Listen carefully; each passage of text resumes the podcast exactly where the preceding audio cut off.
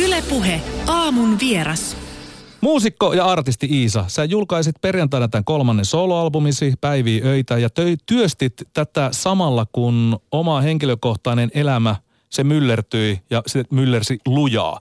Millaista musiikin tekeminen oli, kun samanaikaisesti kävit läpi avioeroprosessia?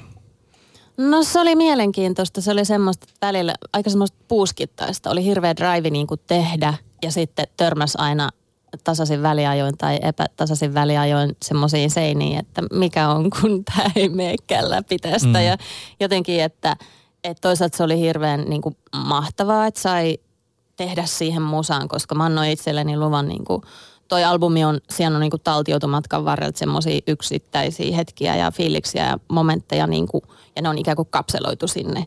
Ja tota, se oli, se oli silleen aika just jotenkin rajua, että siinä ei ollut itse ihan koko ajan ajan tasalla, että mitä tapahtuu ja niin kuin niissä biiseissä ja aina ei pystynyt jotenkin, että jotenkin syvällä mä tiesin, että millaista, että kuin, niin kuin tavallaan auki olevassa kohdassa mä oon, mutta sitten aina välillä oli selkeästi joku sellainen niin suoja kupla päällä, koska piti olla, mm-hmm. koska oli isoja asioita työpöydällä niin kuin elämässä. Niin tota, Joo, se, se oli sellaista, se niin kuin, aika oli varmaan se, että tuossahan meni niin kuin paljon kauemman aikaa kuin mitä, mitä mä olin ajatellut, että toi levy veisi.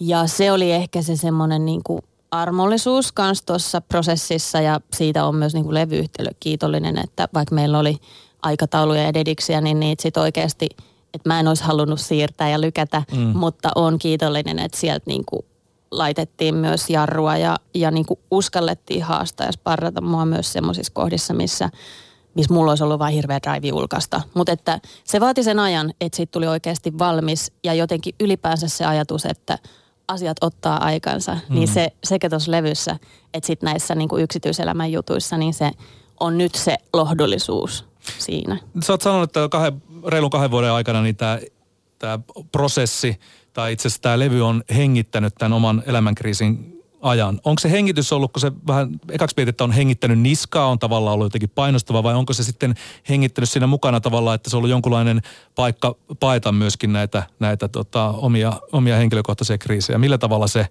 se levy, levy oli siellä niin kuin hengittämässä sun se on, hengi, se on hengittänyt mukana, että mm. se ei ole hengittänyt niskaa. Että se, että joku muu on hengittänyt niska. En tarkoita ketään ihmistä tai mitään, mutta ehkä niin kuin se tavallaan se, että ylipäänsä se oma niin kuin taiteilijuus ja musaura ja sen kaikki semmoiset, että no koska pitää julkaista. No nyt on kohta mm. kolme mm. vuotta viime levystä ja vitsi keikkoja on, että nykyaikana niin kuin vaikka keikkamyynti ja sitten levyyhtiötoiminta, että ne niin kuin, ne on kaksi eri maailmaa, niissä eletään vähän eri todellisuuksissa, että niin kuin keikkamaailmassa odotellaan edelleen tosi paljon albumeita. Mm ja mä olin koko ajan tekemässä tosi vahvasti albumia. Ja sitten taas toisaalta niin kuin levyyhtiöstä katsottuna se on sinkuttamista ja striimaamista ja tällaista. Ja, ja sitten tämä oli, että välillä oli semmoista niin kuin ristipainetta, mä tunsin sen nahoissani, että ai Sampere, nyt niin kuin kaikki menee väärään aikaan näin nyt millään kohtaa. Ja niin kuin, se oli sellaista tuskailua, mm. minkä, minkä mä koin aika vahvasti, mutta tota, niistäkin sitten – päästiin ja tehtiin levyjulkaisukeikkoja keväällä ilman levyä ja ihan hyvin meni. Joo, joo.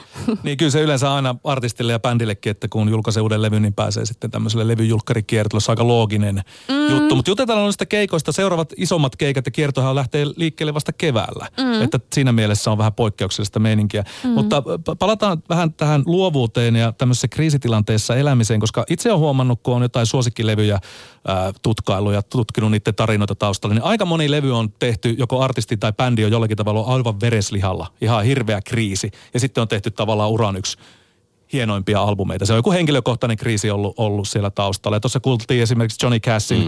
äh, versio Nine Inch Nailsin Hurtista, niin se oli vuosi ennen kuin hän kuoli ja hän oli jo silloin vakavasti sairas ja jotenkin ihan pysäyttävän hienoa kamaa tuli, vaikka tiesi, että että aja, aika oli luettu. Mm. Miten se Isa sun kohdalla, kun on tämmöinen henkilökohtainen kriisi, niin äh, ruokkiiko se luovuutta vai tyrehtyy, tyrehtyykö luovuus tavallaan tässä tilanteessa? No kyllähän se ruokkii. Että kyllä, kyllä se jotenkin, en mä tiedä, ky, kyllä se myös kerryttää semmoista varastoa jotenkin, että aina mun mielestä niin kuin eletty elämä, että se jää sitten semmoiseen omaan niin kuin johonkin tunnemuistiin. Ja mä, musta tuntuu, että kun mä teen niin vahvasti niin kuin tunnemuistista ja mm. myös jos mä teen muille vaikka sanotuksia, niin se on se sama sammio, mistä sit ottaa. Ja että mä, mä teen niinku aina sen tunteen kautta. Niin äh, kyllä nyt tuli tunnetta mm. sinne varastoon. Ja tuli kaikenlaisia tunteita ja tuli myös semmoisia niinku, tuli myös sellaista, äm, sellaista, että jos miettii niinku semmoisia elämän tummempia sävyjä, että ne ei ole niinku, että mä oon aina ollut tosi kova vaikka just itkeä ja nauraa, että mä näytän tunteet ja koen tunteet niin kuin voimakkaasti, mutta, mutta se mitä alkoi päästä enemmän läpi silleen, mikä oli niin kuin vaikeaa käsitellä, niin just silleen niin kuin oikeasti semmoiseen niin kuin todella syvän surun niin kuin tunteita mm. ja myös sitten niin kuin aggressioa ja jotenkin kaikkea sellaista, että se, ehkä se niinku surun tunteen, niinku sen jotenkin sen luukun avautuminen ja sitten sille, että mä olin välillä siellä kyllä todella niinku syvässä.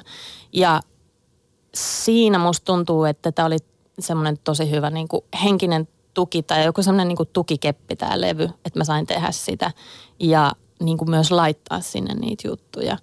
Et se on ollut semmoinen, mikä mulla on ollut tosi lujassa, että jos miettii aikaisemmin musaa, niin että kyllä mä oon niin kuin ollut kosketuksissa todellakin myös sen surun kanssa niin kuin varmaan koko ajan kaikessa mun muusessa ja se semmoinen tietty haikeus, mm. mutta et niin, kuin niin sinne syvälle mä en ole koskaan päässyt. Ja se, se näköjään vaatii jotain tuommoista niin aika radikaalia muutosta, että si, siitä niin kuin räjähti se kansi. Joo. niin, eikö tuommoisessa tummeimmissa sävyissä tuntuisi, että se on, tai siinä se näkyy ja kuuluu paljon verevämmin, kun ne on päällä, koska sitten jos ne tekee tavallaan tunnemuistista, niin tämä vanha kun on aika kultaa muistot, että siinä, siinä on jo kerennyt pientä kultareunusta tulla niiden surullisten muistojen päälle.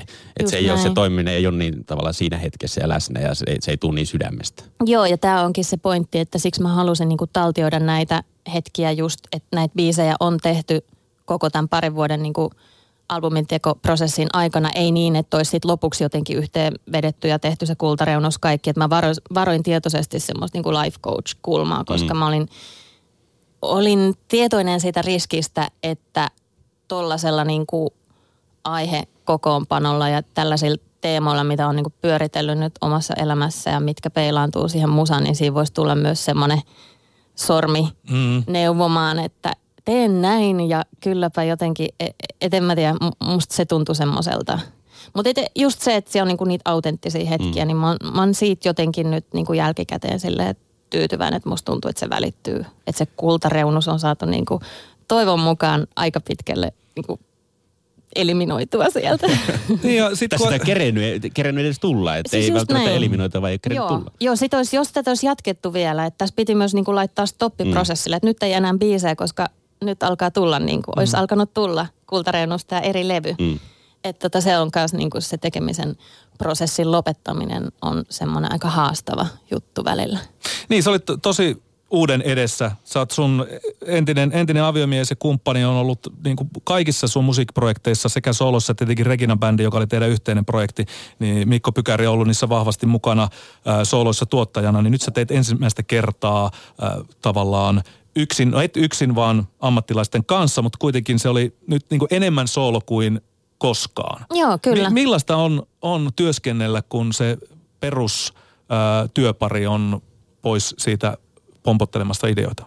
No se oli se lähtötilanne, mitä mä niinku halusin, että kukaan ei ole kenenkään levy, joka silloin kolmisen vuotta sitten tuli. Edellinen soloni, niin silloin niinku, ö, käytiin jo läpi näitä asioita, että nyt tämän tekemisen, että siis koska todellakin tiedostin, että on tehnyt niinku kaikki, kaiken mun oman musani, niin mä oon tehnyt niinku samoista asetuksista. Mm. Ja tota, siinä kohtaa uraa alkoi olla sit tosi vahvasti se olo, että nyt ei riitä vain enää tämä ylläpitovaihe. Ei, ja ja sitten ottanut niitä askelia niin kuin kohti sitä omempaa ilmaisua ja sitten oli myös selkeät ajatukset siitä, että minkälaisia niin kuin sävyjä haluaa, millä tavalla haluaa haastaa itseään ja, ja tota, et se, se päätös siitä, että seuraava, mulla myös vaihtui levyyhtiö siinä, mm. että se päätös niin kuin tehtiin jo tosi kauan aikaa sitten, että, tai silloin kolme vuotta sitten, että niin kuin mistä asetuksista tehdään seuraava albumi. Ja tota, mä nautin aika paljon tuommoisesta, että saa olla niin kuin heikolla jäällä ja mm. tyhjällä paperilla, että mä koen sen aina niin kuin hirveän inspiroivaksi. Siis oliko se äh, tavallaan aina ollut sellainen vai se, että nyt sä halusit viedä itse niin sanotusti on- pois eh, mukavuusalueelta tai siitä vanhoista asetuksista? No mulla on aina ollut semmoinen, mutta se varmaan nyt tuossa kohtaa, kun mun ekalla soloalbumilla oli mun ensimmäisiä itse tekemiä biisejä koskaan ja sitten tokalla albumilla niin se tavallaan se tekeminen syveni, niin sitten se niin asteittain on mennyt siihen, että se, että se kohta millä tavalla niin kuin haastaa itsensä, niin se tietenkin aina muuttuu, koska sitten tuossa kohtaa ei olisi enää riittänyt se, että mä teen omia biisejä, vaan niin kuin, että piti saada jotenkin itsensä niin kuin uudenlaisen ilmaisun äärelle ja sitten taas olin aika paljon miettinyt tuota uudistumisen konseptia, että miten haastavaa se on mm. niin kuin muusikoilla ja varmasti kaikilla luovan alan tekijöillä. Että miten syvällä ne oman tekemisen niin kuin tutut rutiinit on, että vaikka sä kuvittelet, että nyt mä uudistun, niin mun oma kokemus on, että se on niin kuin todella vaikeaa. Että jos et oikeasti raivaa sitä infraa sun ympäriltä, mitkä, missä sä oot tehnyt, niin se uudistuminen vaatii niin kuin todella, todella paljon. Että mulle tapa uudistua oli se, että et niin kuin kaikki turvallinen ympäriltä pois ja sitten heikoille mm. jäille. Mutta sehän tapahtui sitten ihan tämän henkilökohtaisen kriisin ja avioeron ja kaiken muun myötä. Auttoiko se siinä ää, uudistumisessa ja oman nahkan luomisessa vai? vai? Joo, Joo, kyllä. Että sitten miten tuo prosessi eteni, että niin lähdettiin kuitenkin, että aika pitkään haeskeltiin just, että kenen kanssa tehdään, millaista tehdään. Se kesti niin kuin kauan ja sitten oikeastaan se oli semmoista intuitiivista, niin kuin, että levyllä on paljon eri tekijöitä, niin mm. ne, on, ne kaikki on löytynyt, kukaan ei ole löytynyt niin, että olisi jotenkin koot, niin kuin ryhmä koottu vaan kasaan, että tällaisia nimiä nämä voisi olla hyviä, vaan kaikki on niin kuin puhtaasti henkilökohtaisten suhteiden ja sen kautta, että mikä fiilis mulla on ollut ja on kokeiltu. On, on tehty myös monien muiden ihmisten kanssa tätä levyä niin, että he eivät näy krediteissä, koska esimerkiksi biisejä on kirjoitettu, jotka ei päätynyt levylle. Mm. Että siinä oli paljon semmoista niin kuin kokeilua ja, ja, tota, ja jotenkin se intuitiivisuus siinä prosessissa, että just nämä tyypit, niin tota, se on mun mielestä niin kuin todella todella ihanaa ja se kollektiivisuus myös, että samalla kun oli niin, niin kuin oman päänsä sisällä, mm. niin mä tarvitsin sen, niin kuin, että se on kollektiivinen prosessi. Puheaamun vieraana siis artisti ja muusikko Iisa, uusi levy Päivi Öitä on tullut perjantaina ja tätä on tehty nyt hartaasti reilun parin vuoden ajan ja tähän Albumi on päätuottajaksi valikoitunut Eppu Kosonen sekä Joonas Laaksonharju. Biisikohtaisesti mukana on muun muassa ollut Ekotripin Knipi, ää, Pariisin kevään Arturi Taira, Disco Ensemblen sekä Ruusujen Miikka Koivisto ja supertuottaja Jukka Immonen, joka on ollut vuosia, vuosia jo muun muassa Asan ja Jenni Vartija, se ties lukemattomia artistien taustalla ja tuottamassa ja, ja myöskin, myöskin tota, levyyhtiö hommissa. Joonas Angeria myös, niin kuka näistä on ollut sellainen, joka on tavallaan auttanut sua parhaiten tässä, nyt voit antaa kredittejä, mutta että tässä, tässä sun uudelleen, u, u, nahan uudelleen luomisessa – artistina? No Jukka Immonen on mun AETR, että hän, mm. hänen kanssa me käytiin ensimmäiset keskustelut siitä, että meenkö mä heidän levyyhtiölleen vai en ja mitä, me, mitä mä haluaisin tehdä, mitä he haluaisivat tehdä mun kanssa. Ja, ja tota, nämä keskustelut oli sitten se niin kuin alulle paneva asia, mikä, mikä sitten on johtanut se kaari tähän, että levy on ulkona. Että Jukankaan niin kuin, Jukka on mahtava tyyppi, että hän niin kuin siitä huolimatta, että hän on tuommoinen niin kuin mega moguli, mm. niin hän, hänellä on kyllä kädet niin kuin syvällä siellä itse työssä. Että mä saan tosi paljon AETRstä, mikä oli aivan mahtavaa. Artist and Relations. Niin, mm. kyllä, kyllä. Että siis oikeasti hän haastoi ja tota, grillas ja puristi. Ja sitten sama Eppu Kosonen, kenen kanssa me ollaan valtaosa noista biiseistä kirjoitettu yhdessä, niin Eppu oli kyllä kans niinku aivan lahjomaton siinä, että että se palaute kyllä tuli, että joko sitä biisiä syntyy tai sitä ei synny mm. niistä niistä aineksista, mitä mä tuon sinne tarjolle ja, ja miten ne sitten lähtee just joko syntymään tai ei. Et siinä oli niinku, en mä tiedä, Eppu uskalsi kanssa haastaa tosi paljon, että tota, ilman Eppua noita, toi niinku biisin ydin olisi jotain aivan muuta. Et Eppu tavoitti sen niinku myös sen prosessin, mitä mä kävin henkilökohtaisesti läpi ja istuin todella monia tunteja siellä hänen studiokoppinsa sohvalla ja me, me lähinnä vaan puhuttiin. Sitten me kuunneltiin musaa ja, ja sitten mä kiikutin Epulle mun tekstejä ja Epu fiilisteli niitä ja sitten sieltä saattoi tulla joku sävellys jossain mm. kohtaa. Että se, se oli jotenkin aika jännää. Ja sitten Joonas Laaksoharju kyllä kans, joka sitten tuli niinku loppuvaiheessa mukaan, mutta otti ison vastuun tuosta levyn niinku lopputuotannosta ja toi sinne semmoisia musallisia elementtejä ja nyansseja, mitkä sieltä niinku puuttui vielä tuossa loppuvaiheessa, kun sitä tehtiin ja biisejä olin vielä tuottamatta. Ja, ja se estetiikka, mitä Joonas Laaksoharju pystyi sinne tuomaan, niin se oli tosi tärkeä asia mulle. No missä asioissa tämä näkyy muuta kuin siinä, että studiolla puhutaan paljon enemmän ja istutaan tunteja istuja sohvalla vaan ja vailla mitään äänitystyöskentelyä, niin missä asiassa se näkyy tämä ATR, se keskustelu näiden, näiden kumppanien kanssa? Se näkyy oikeastaan niissä asioissa, mitä mä toivoin silloin, kun me ensimmäistä kertaa niin puhuttiin, että mä haluaisin tulla teille, haluatteko te ottaa mut mm. artistiksi, että mä halusin tota, et si, tietyllä tavalla oli, kun on tehnyt aika pitkään musaa ja tehnyt tuollaisesta niinku indie, että aika itsenäisesti ja omassa semmoisessa niinku suojakuplassa jollain tavalla, että siihen kukaan ei ole koskaan ihan hirveästi sorkkinut, niin jotenkin musta tuntuu, että siihen tuli sellainen niin käsitys, että ikään kuin mä en haluaisi, että kukaan koskaan niin kuin puuttuu mun tekemisiin. Tai että ikään kuin mun tekeminen olisi jotenkin niin pyhää, että mä suuttuisin, jos joku uskaltaisi vähän vaikka haastaa. Että mä tilasin sen, että mä haluan AETRstä, mä haluan sitä, että, että näitä biisejä oikeasti niin kuin sit todellakin käydään läpi ja mietitään, että onko tämä hyvä vai onko tämä huono. Ja mä haluaisin, että mun tekstejä käsitellään tosi paljon, että, ne ei, että niitä ei koeta vaan niin, että tämä on niin kuin pyhä sana, johon ei saa kukaan kajota millään tavalla. Tai minä suutun ja kävelen pois täältä.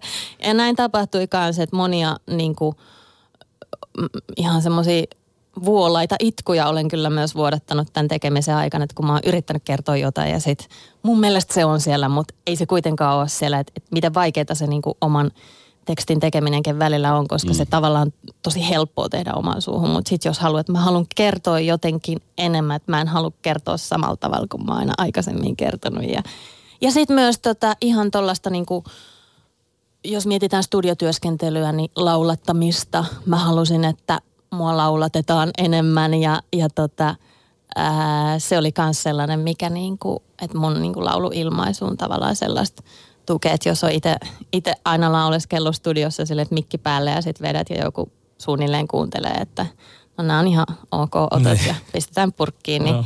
Et nämä on niinku esimerkiksi semmoisia yksittäisiä mm. poimintoja, että millä voi, tavalla se Voisin näkyy. kuvitella, kun tämä on nyt käsittääkseni henkilökohtaisempi albumi kuin koskaan, niin nämä tekstit, että ne tulee, kun ne on niin lähellä. Koska mä jotenkin näkisin sen, että kun sä kirjoitat muille, että olet aikaisemmin kirjoittanut biisejä, kun puhuttiin sitä kultareunuksesta, niin se etäisyys on ihan erilainen. Mutta nyt kun ollaan siinä hetkessä ja tehdään se kappale siinä hetkessä, kun tältä tuntuu, niin varmaan tarvii ja ympärille, mm, joka sitten tavallaan lypsää ja että, että saa sen tulpan auki, että miten – millä tavalla nämä pitää sanallistaa tai Joo. kertoa se.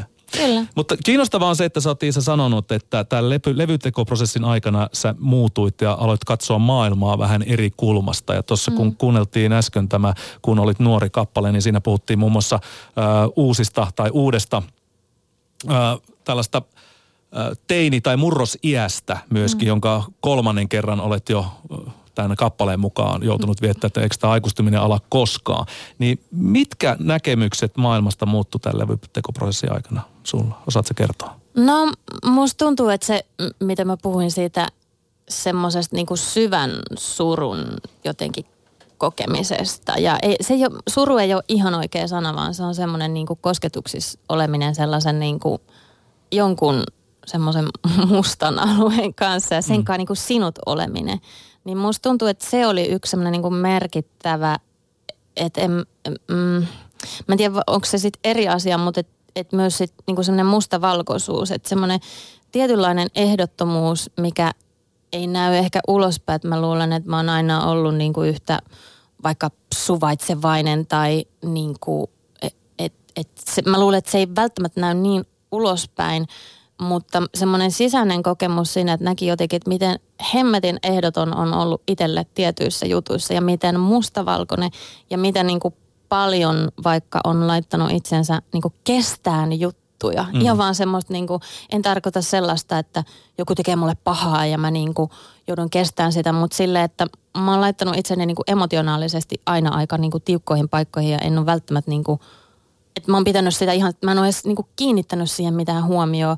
Ja sitä kautta jotenkin sitten semmoinen niinku ehdottomuuden, että tietyissä asioissa, vaikka niinku rakkauteen liittyen, niin just semmoinen joku kumma semmoinen ehdottomuus. Että se, että tuli niinku uusia sävyjä ja tuli uusia näkökulmia. Ja mä luulen, että se on semmoista, mikä niinku realisoituu tässä nyt jatkoelämässäni, mm. että mä en vielä tiedä millä tavalla se näyttäytyy, mutta se tuntuu musta hyvältä ja se tuntuu myös semmoiselta, että se ehkä avasi jotain taas semmoista uutta niin kuin luovuuden osaa, mikä on ehkä ollut jotenkin kiinni, en tiedä. Sekin näyttäytyy sitten jatkossa. Joo, eli tällainen jonkunlainen kasvuprosessi on tässä reilun parin vuoden aikana myöskin käyty ja se kuuluu Ah, tällä joo. levyllä. Voiko näin sanoa? No, mä en tiedä kuuluuko se sinne, mutta mä toivon. Joo.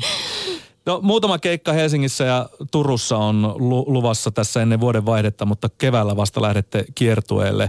Millä tavalla sä toivot, että ihmiset ottaa nyt vastaan, kun kuitenkin on jollakin tavalla, ei elämän, äh, elämän valmennusalbumi, mutta ehkäpä jonkunlainen terapia-albumi sinulle ja tämmöisistä hyvin vahvoista emotionaalisista ja henkilökohtaisista lähtökohdista kirjoitettu levy, niin miten se ihmiset pitäisi tämän sun mielestä ottaa vastaan? Pitääkö niiden vähän olla allapäin siellä keikalla myötätuntoisesti vai Ei. mitä, mitä siellä sitten, miten tämä pitäisi ottaa vastaan?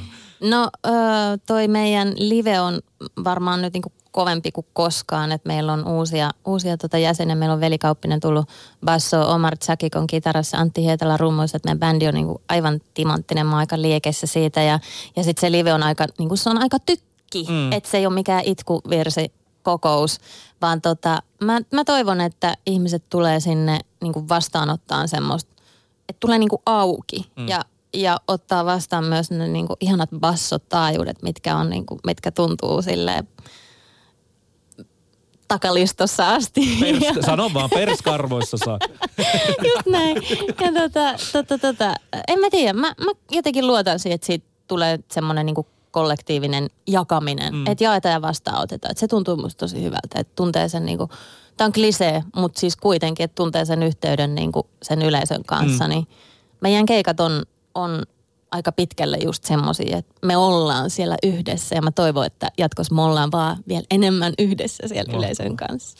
Minkälaista palautetta tämä nyt saanut? Se on ollut reilu viikon ulkona ja sulla on varmasti paljon faneja, jotka on odottanut tätä. Onko joku anekdootti tai joku, joku palaute ollut ylitse muiden, mikä on jäänyt mieleen? Mm, no tota, Onko ihmiset ollut huolissaan susta? ei, ei ne ole ollut huolissaan. E, Musta tuntuu, että, että se palaute, mitä on ehtinyt nyt saamaan, niin se on kyllä ollut just semmoista, että niinku, joo, osuu ja uppoo, mm. että kiitos. Että se, se jotenkin on, että et kukaan ei ole ainakaan vielä ollut silleen, että onpa iloista, kivaa. Niin kuin, joo, siis tämä mun suosikki takavuosien jostain arvioista, oman levyn arvioista oli, että tämä on tällaista töölöläistä brunssimusaa. Sitä ei ole vielä tullut Sitä ei vastaan. ole vielä tullut. Se on ihan hyvä, se on hyvä.